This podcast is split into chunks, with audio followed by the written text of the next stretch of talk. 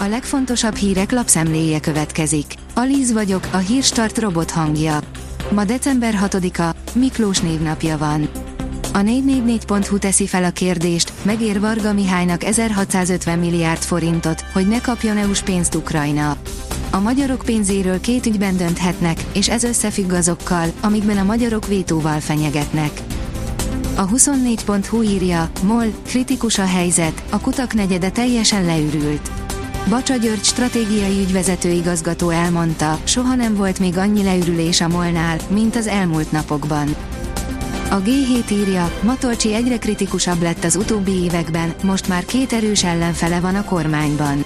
A tegnapihoz hasonló éles bírálat özönt még nem zúdított a kormányra, de kifogásai jó részéről beszélt vagy írt már a 2019 után egyre kritikusabbá váló jegybankelnök.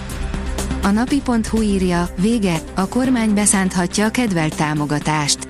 Egyelőre nem jelent meg a babaváró támogatás folytatásáról szóló jogszabály, jelen állás szerint már csak néhány napjuk maradt a fiatal házasoknak, hogy igényeljék a hitelt.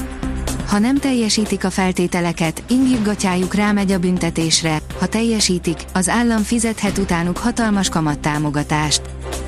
Az RTL.hu oldalon olvasható, hogy 200 milliós karóra, Práda bakancs és Louis Vuitton boxzsák, Putyin csecsen harcosa sem veti meg a bűnös nyugati javakat.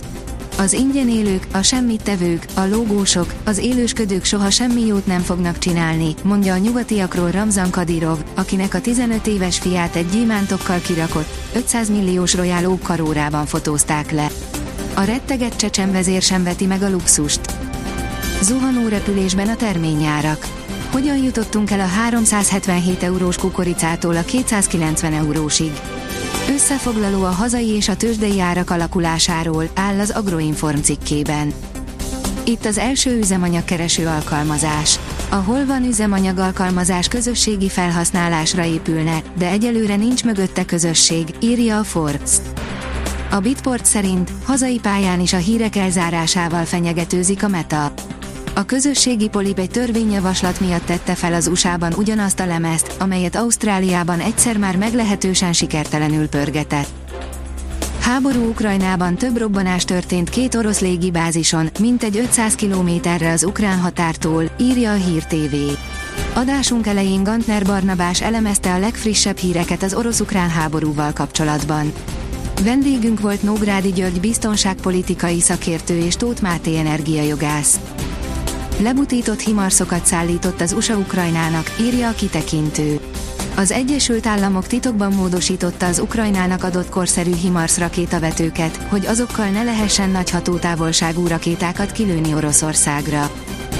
Donald Trump rátörte az ajtót a washingtoni elitre, írja a privát bankár. Történelmi jelentőségű Donald Trump nyílt kinyilvánítása, hogy felmondaná az amerikai alkotmányt. Soha egyetlen volt amerikai elnök sem használt még ilyen nyelvezetet. Megvan a német válogatott VB blamájának első igazán komoly áldozata, írja az Eurosport. Foci VB négy nappal a németek világbajnoki búcsúja után közös megegyezéssel szerződést bontott a Német Labdarúgó Szövetséggel Oliver Bierhoff igazgató. A szakember 2004-ben csapatmenedzserként kezdte munkáját a szövetségnél, részese volt a 2006-os hazai VB menetelésnek, amely bronzéremmel zárult, majd a 2014-es, brazíliai VB címnek is. F1, Lökler szakított a barátnőjével.